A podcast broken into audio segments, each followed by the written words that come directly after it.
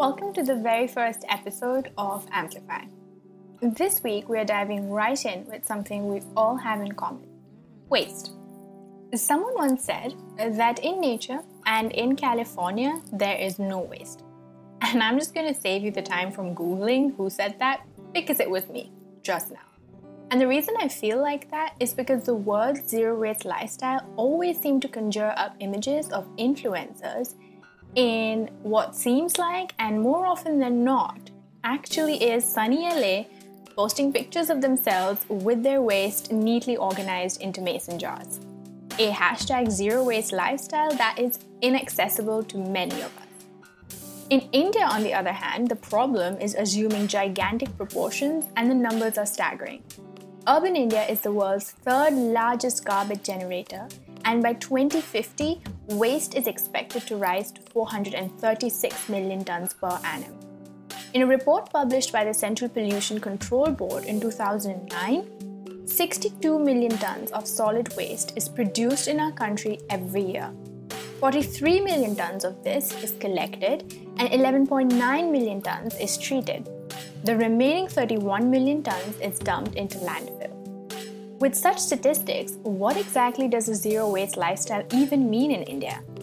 How do you begin to measure your waste, let alone reduce it? How do you find time to do any of this whilst juggling other responsibilities such as work, study, caregiving, etc.? What are the steps that we as a society can take at an individual level, at a policy making level, and within the private sector to effectively and efficiently manage our waste.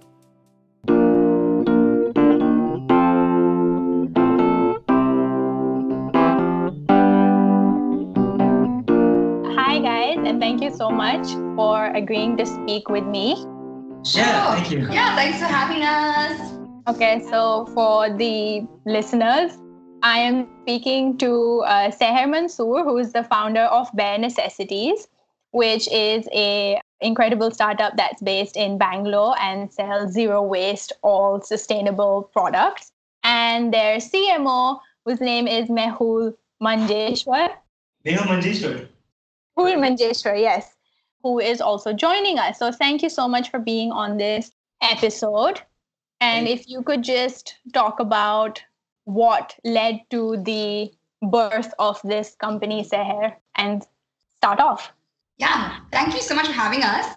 So, a little bit about Bare Necessities. Essentially, we created this uh, with the premise that we can create earth friendly, zero waste products that aren't loaded in plastic, aren't packaged in plastic, aren't loaded with chemicals, and essentially help everyone who is looking to consume a more earth friendly or mindful lifestyle, give them options and solutions. And essentially you know the products became a way to help people visualize what a zero waste lifestyle looks like.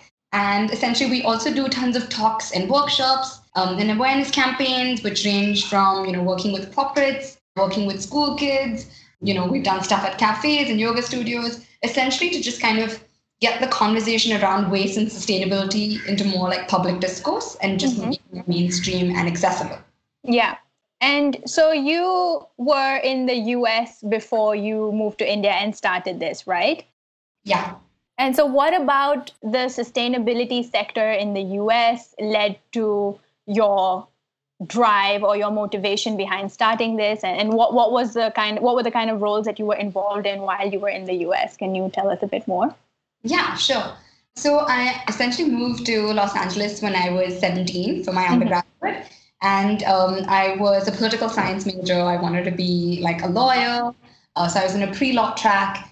And then I took this one environmental course that, you know, made me kind of re examine my lifestyle and really think about environmental issues in a way that I hadn't yet before.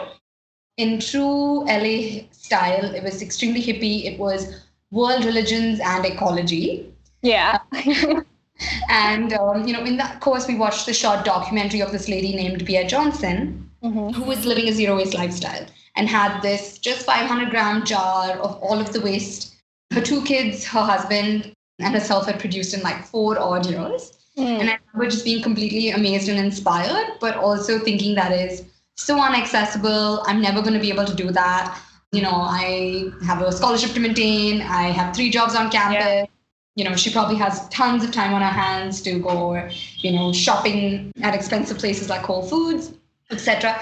But of course, it like left me really inspired, and I was doing things like carrying my own water bottle or whatever. You know, I also then went to my college professor and my dean's office and said, "Hey, like, can we have an environmental major? You don't have like the major I want here." And I started to take classes on like surfing science and environmental engineering and you know um, environmental economics that sounds super interesting. Environmental engineering in particular. yeah, so essentially, honestly, I was looking at um, waste and you know energy and waste issues mm, uh, yeah. from a very like elitist academic perspective. Because yeah. you know, post that, I moved to University of Cambridge. I thought I wanted to be now at this point a professor. You know, I was looking at it from a very top-down perspective. Yeah. And it was almost very linear. It was very elitist. Uh, fast forward a few years, I worked at the World Health Organization where I looked at things for the first time from a health perspective. Yeah. And uh, then fast forward another year, I moved back to India in 2015. Mm-hmm. And I was working um, with waste pickers on one of the projects at my solar energy company. Yeah. And essentially, that made me really kind of stop and think and question and really started this zero waste journey for me. Okay. Wow, that sounds amazing.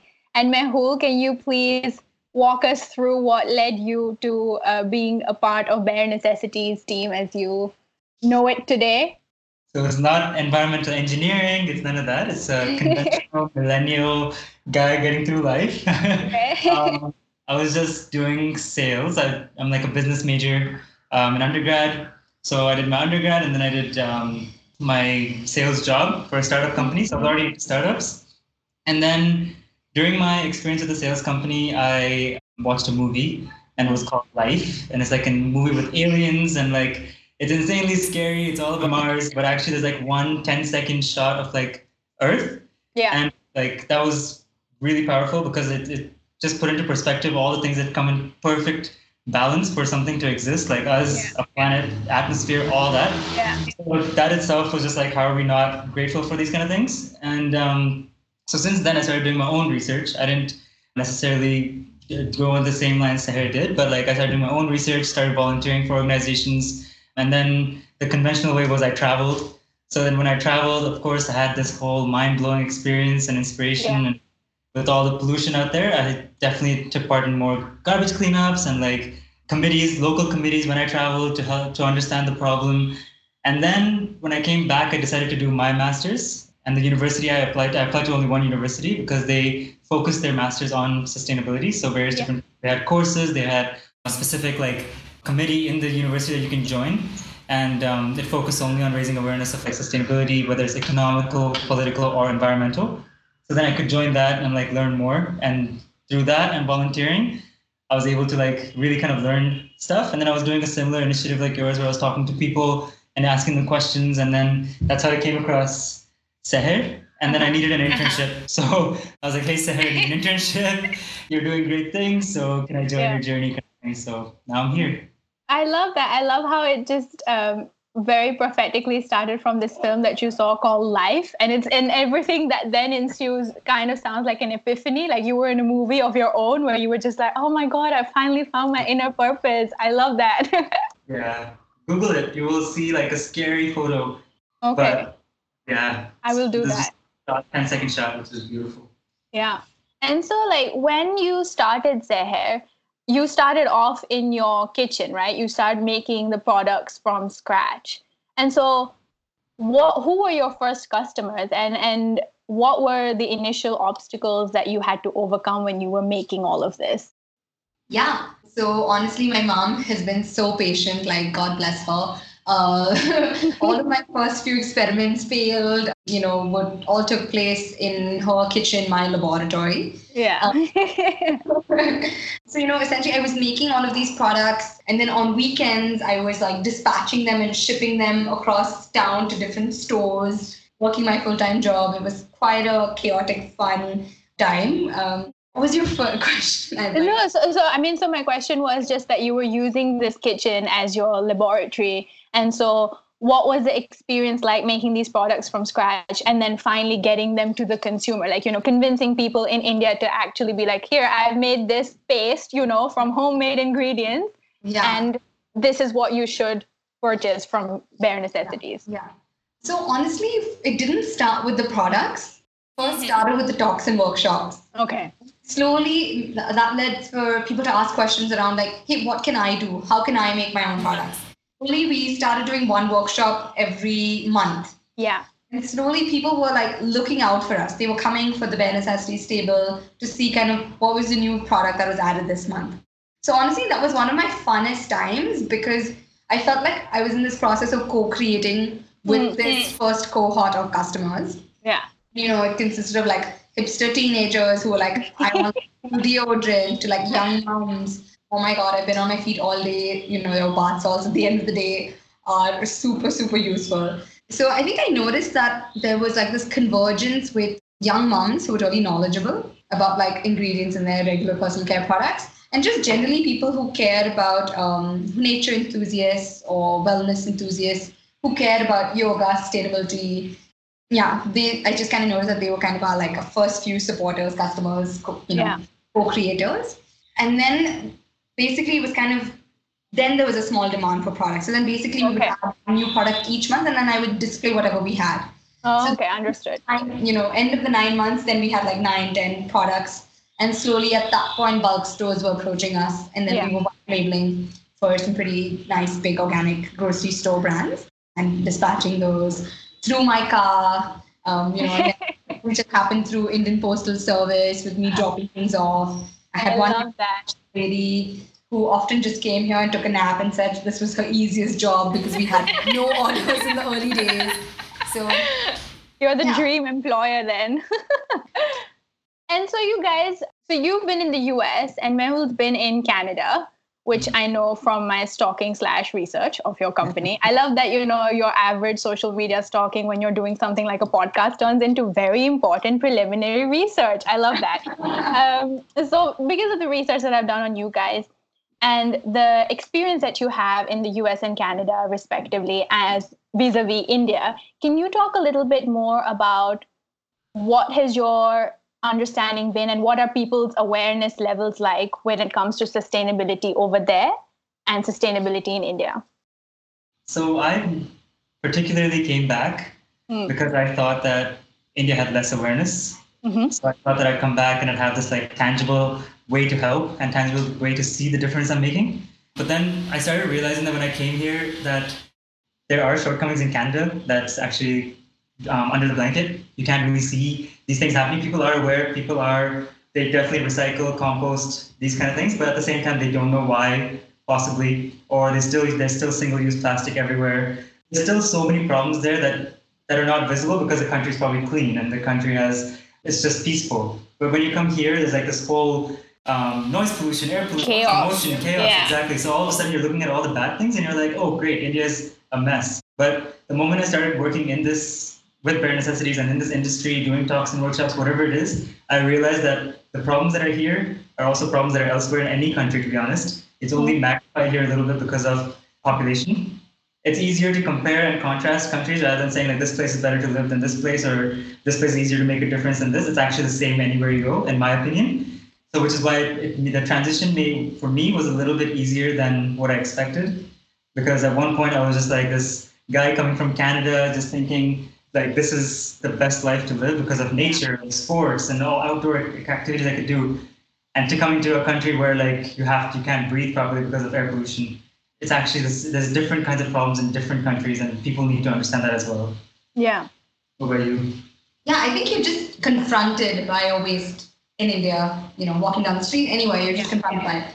Like over there, I think there's the waste infrastructure systems are so developed or whatever. You know, I feel like that overnight little fairies have just come and cleaned and you don't kind mm. of you don't examine you don't think about it because yeah. it's not in your face. But of course now social media is kind of changing things around where we do know way more about our waste than we did even four years ago to be honest. It was just not a conversation in public discourse. It was not on our social media feeds. So i think it's also really encouraging to have seen that kind of it kind of increase over yeah that evolution sort of take place Yeah, absolutely. And now you see things, it's very encouraging because EU is, you know, planning to ban single-use plastic, you know, over the next few years. So, mm, you know, there have been just legislations around the world, around cities that are moving in that right direction and that are examining and showing you like real life examples of implementation happening. That's also been really encouraging. Yeah, and I I think that this what you just said links in particularly well with the point that you were making before about how sustainability in the West is a forte of like upper class elite, you know, very niche audience. Like, you know, you will find people in LA who are just like, oh, you know, I'm going to go for like a cleanse. And then that cleanse at the spa, which uses turmeric sourced from India, costs like yeah. $700 or something ridiculous like that, you know? So I think in India, there's always, there have been more sustainable ways to do things, but it's just that because of the change in our uh, middle class and the increase in consumerism, we're sort of like consuming more and we're not in touch with the waste that we're creating.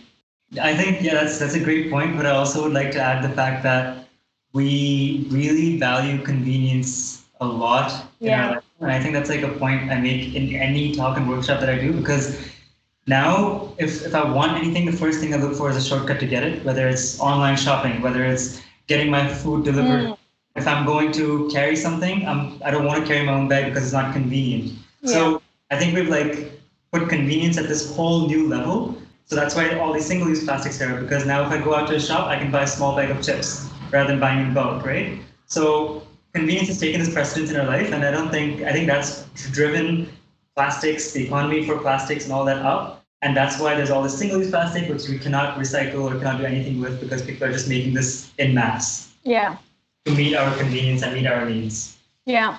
So that's a really good point, and it actually kind of segues well into my next question, which was how do consumers then differentiate between greenwashing and actual companies and like yours that you know are dedicated to this that are doing this over and above just sort of making a quick buck of a convenient one time solution? Honestly, I think that is a little bit of a complex question, but I think in this era of information, we have all the information we need, like whether it's ingredients in our personal care products or home care products, we can distinguish what is, you know, um, good for our body, our health, our environment versus what's not. Even like the easiest way I think to do it is to see if you can recognize or pronounce the ingredients on the back of yeah anything. It could be your foundation that you're using in the morning, your toothpaste that you're using, anything at all. And if you recognize those ingredients and you can pronounce them, that is a good sign. Mm-hmm. Honestly, I think um, there is so much greenwashing nowadays. Uh, that's largely because the big FMCG com- com- companies or the big fast fashion companies that have basically, you know, uh, profited over the past, gosh, 30, 40, 50 years, have these insane marketing budgets and have mm-hmm insane distribution channels um, that they are really leveraging to put out this green message, however um, inauthentic or authentic they are. And that, that's basically what is eye catching, what is kind of seen on newspaper real estate or yeah. TV real estate or otherwise, just because they also have the budgets to do so, you know? Yeah. But I think the world is seeing this shift. And I think one of my favorite examples is just us as millennials. I think we're consuming and buying products that align with our values. Yeah, and exactly. That's why you can see like huge fast fashion companies, even like Forever 21, that are filing for bankruptcy because we as a you know generation are showing our shift in consumption patterns by things that we really value. Yeah. And we are picking environment over other things. Yes, and I also think just with the climate strikes, etc., we are a really, really kind of engaged generation. And I think these are all really like positive signs that I see. And I think we're not going to just accept any answer. And I think I think we are trying to be pretty authentic, whether it's the way we communicate through our Instagrams or whatever. I love your Instagram. Oh, I love it. it. I just instantly, and you know, it's so rare to find a space. I'm so sorry to interrupt, but I just want to like gush in on here. It's so rare to find a space on Instagram because of the nature of Instagram, sort of it always leaves you with a sense of FOMO that whenever I'm on your page, I'm like, ah, I feel so well. You know, it, it, I'm not even kidding. I'm not exaggerating. And that's just very few pages that can inculcate that sense of like calm that yours can. Oh, that's so kind. Thank you. But honestly, that's Mehul needs to take credit for our bare Instagram.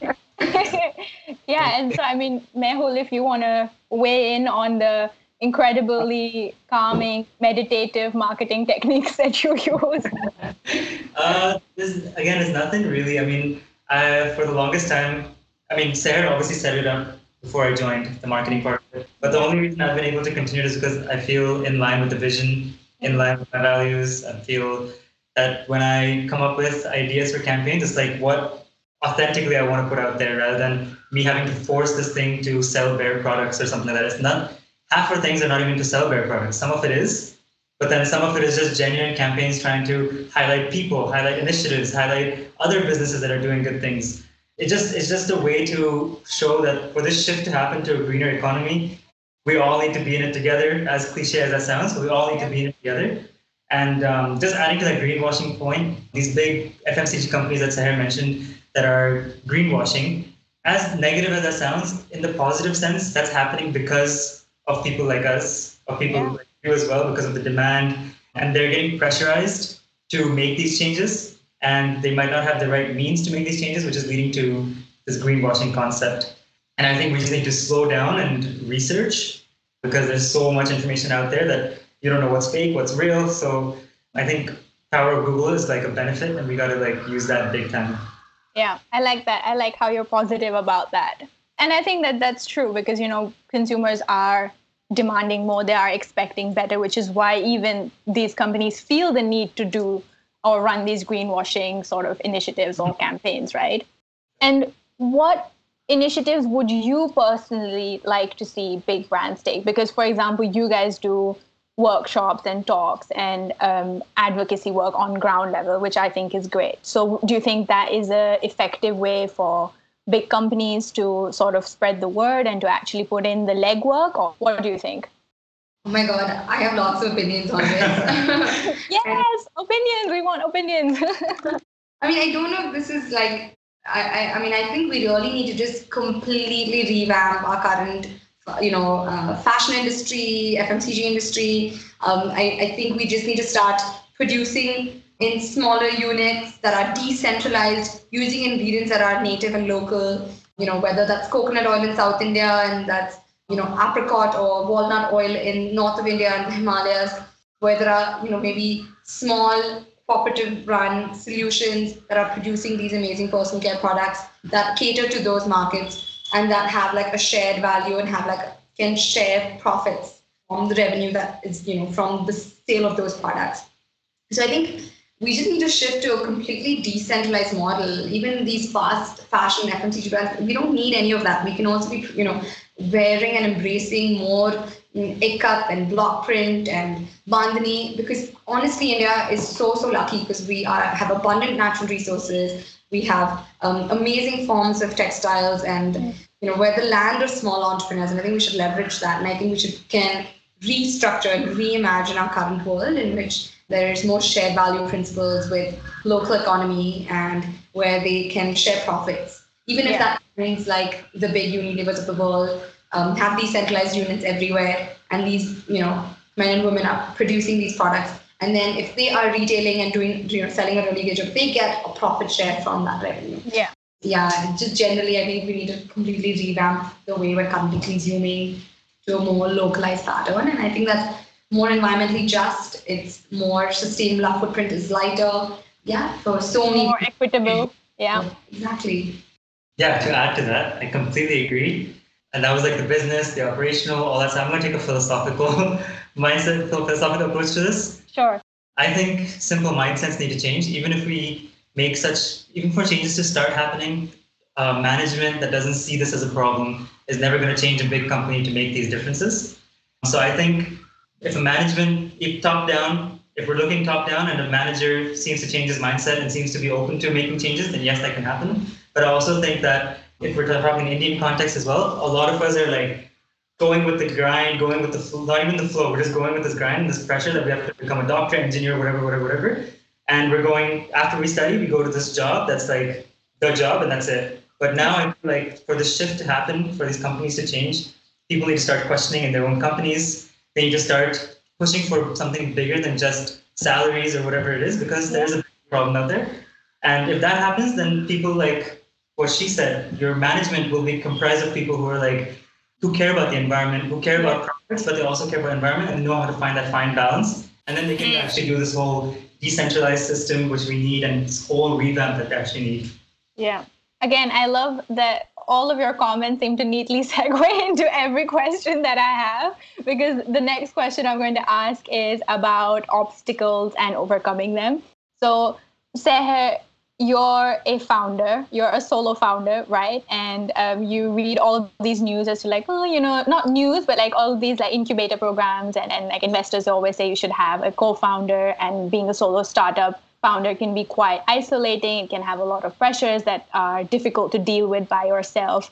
So what are some of the mental health issues that you experienced or you faced and how did you overcome that? Yeah, I mean, I think that's a great question. I think our generation is also kind of facing higher and higher rates of exhaustion and just you know reporting way more kind of uh, mental health issues than any other.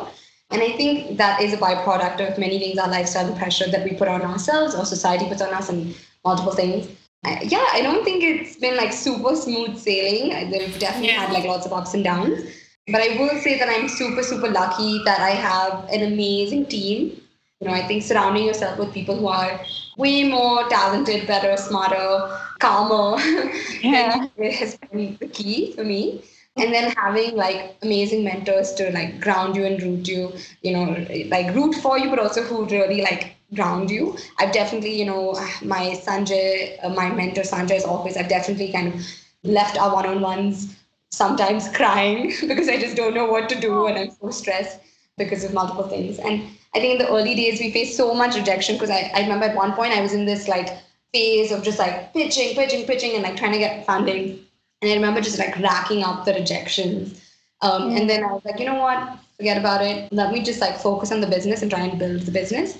And sure enough, as we build the business, as we proved that there was more, tra- you know, traction, as we increased our customer bases, that's when people were organically reaching out to us to potentially yeah. invest so I think uh, that was a really good lesson and learning. I just, you know, I think this lesson that I learned was there's no substitute for hard work and um, don't be super disheartened. I know it sounds super cliche, but like just go for it and keep working at it, and at some point it'll work out. Yeah. Okay. And Mehul, I want to slightly alter the question for you because you are spending so much of your time on social media, right? Which can be quite a hectic, chaotic, and like negative space, how do you deal with the pressures of that in addition to whatever issues or experiences you might already be having?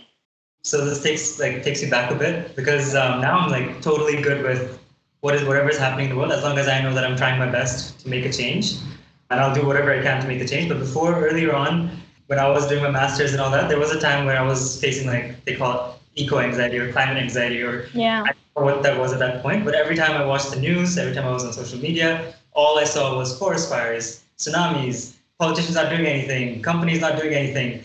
And I was constantly getting depressed, constantly not like I wasn't always in my day, like in the moment, as you call it. So then what I started doing is actually researching businesses and companies out there that are doing good. And I realized that there's so many. Mm. And there's businesses that are not they don't have a spotlight on them because media doesn't make money off good things out there. Media makes money yeah, off absolutely.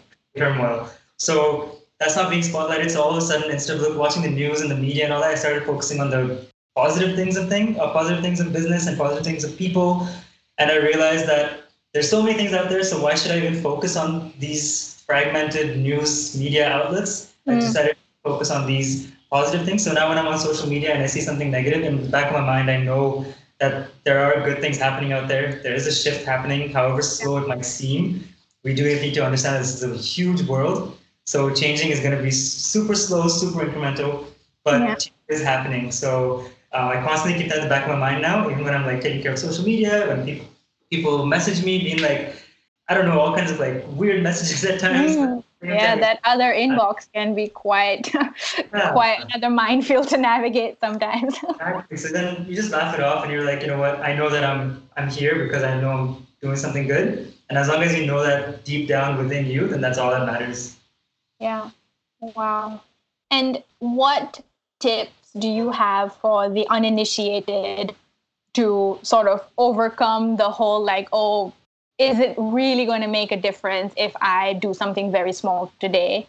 To sort of get into the habit of consist being consistent rather than like sort of having this all or nothing mentality that either you know change is going to happen and it's going to materialize all tomorrow or it's just never going to happen like how do we find the balance for that what tips do you have so for me again it's for me it's bigger than this environmental problem mm-hmm. it's, it's the whole mindset thing that's all i'm going to keep emphasizing it's yeah. a mindset thing um, if you ask, if you just slow down your life a couple seconds at a time when you decide to walk and you look around instead of thinking what you're going to do next, you'll realize this plastic problem that you, this garbage problem that you see, or you realize the congestion that you see. Nowadays, we don't notice it because we're just like blind to it and we're kind of gotten used to it. So my my advice to people who think that incremental changes will not make a difference is to mm. slow down their lives and realize that look at the ingredients at the back of your products like we don't do that when we slow down our lives. But when we slow down, look at it and see that these are chemicals that you're putting on your body and you shouldn't be.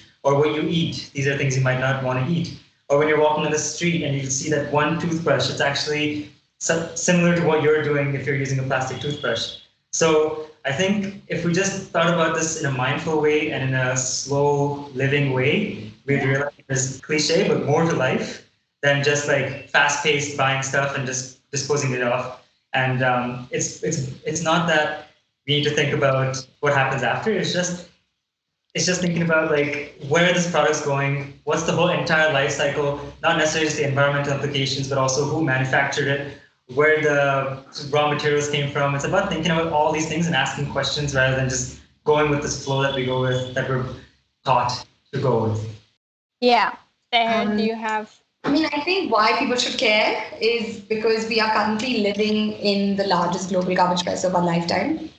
The IPCC reports out, we know what's happening, you know, we know what it needs to take in terms of policy legislation, individual action to decarbonize our economies.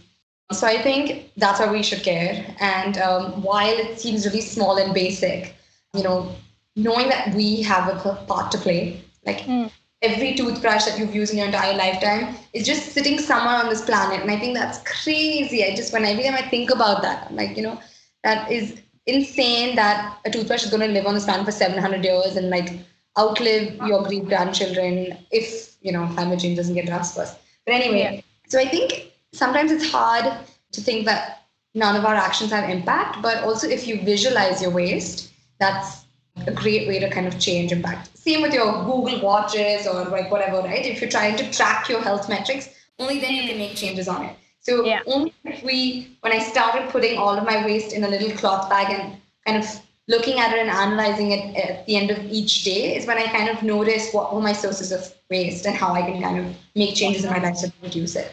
So however small it might look, I think all of the small little actions and baby steps really builds up to a huge impact. Um, so we should never underestimate um, the power of one. Yeah, that's great. And do you have any final comments on being hopeful and sort of being like holding on to the fact that actually we are going to get through this and we're not going to sort of give in to the flurry of negativity, whether it's via news or notifications or just naysayers? Yeah, I mean, honestly, I am inspired so often by people who are doing such amazing things. You know, like whether it is solar energy solutions, working with underserved communities through all throughout India, and you know, solarizing public health centers, boat clinics, agri equipment for oh. farmers. It's amazing because it's impacting livelihoods. It's you know work you know increasing our just strengthening local economy while addressing the energy gap and you know while reducing dependency on fossil fuels. So there are just like so many examples all around. Even like just the amount of plastic free alternatives that have come up in the last few years or the number of you know researchers i know and scuba divers i know who are now doing more oceanic conservation and research. I mean i think the careers in the environmental space and the health space and public health space just impact careers um, has like exponentially increased since I, you know, um, since even 10 years ago. And I think that is so, so encouraging that that many people um, are picking to pick, you know, are choosing to spend their time on impact careers. Yeah. So that is a testament to how motivated, excited, and hopeful our generation is. And I think we're really going to leave this planet in a cleaner way than we found it. Wow. That is actually very encouraging. We can end it at that if you want. yeah, no, I mean, if you want to say something, otherwise I'll just burst into a hopeful song or something like that. You know, really like, oh my god. Pretty well summed up. I just like that's the, the impact careers part of it. There's so much room for us to make a change. Um, so many creative ways we can do it. Yeah. Um, and I think that we need to understand that the economy is driven by us, not by companies. It's driven by demand, not supply. Yeah. So if we really think about it, then that's where you can really think about how much power you actually have Mm. by demanding the right things, by asking the right questions. And I think that's happening because if that wasn't happening, then this shift, this news, new stuff that's coming about on, on environment, on green Mhm. Yeah. economy wouldn't really come out. And uh, I think just because of this demand that we're slowly shifting is because why everyone is shifting to CSR or shifting to social enterprises or NGOs or whatever it is. So I think it's a it's a good thing to constantly look at companies that are doing good in the world rather than just uh, big companies are following this um, this following this path constantly. Okay. Well, thank you. That is both like those are great points by both of you, and um, I think we're going to end it there. Got some great content. Thank you so much for being on this show, and I will add all the relevant information about your website, your Instagram, and my favorite products that you guys have on the little blurb that you're supposed to put once I figure out where that goes. And um, so, thank you. Thank you so much for being on my show, on my baby podcast. Choosing us to be on your show. Thank you so much. So honored. We had a blast also just chatting. Yeah, those are great questions as well. So Oh, thank you guys. Yeah, thank you so much. Yeah. Um, Maybe I'll get you for season two and then have like even more specific, incisive questions. yeah, you're. Thank okay. you so much. Thank you.